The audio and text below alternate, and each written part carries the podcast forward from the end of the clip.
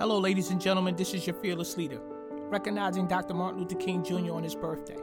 Dr. Martin Luther King Jr. used this phrase in his speech at a college rally when he said, If you can't fly, then run. If you can't run, then walk. If you can't walk, then crawl. But whatever you do, you have to keep moving forward. In fact, here he is motivating the youth to refrain from becoming pessimistic, urging them to move forward and to fight for their rights and justice. Please understand that Dr. Martin Luther King Jr. walked the walk and talked the talk. He was not asking people to do things that he was not willing to do himself. Dr. King was heckled, stabbed, worked with pneumonia, but he kept moving forward.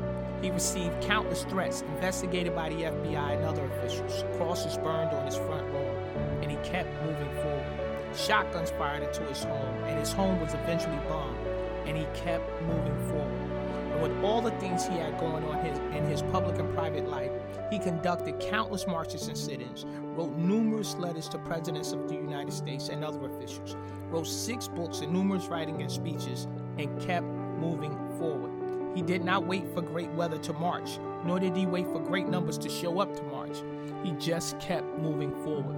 So when many of you are not clear on how to pay homage on Dr. Martin Luther King Jr. Day, how about you do something for someone else? Jump into one of your goals, pick up where you left off, and keep moving forward. Happy birthday, Dr. King.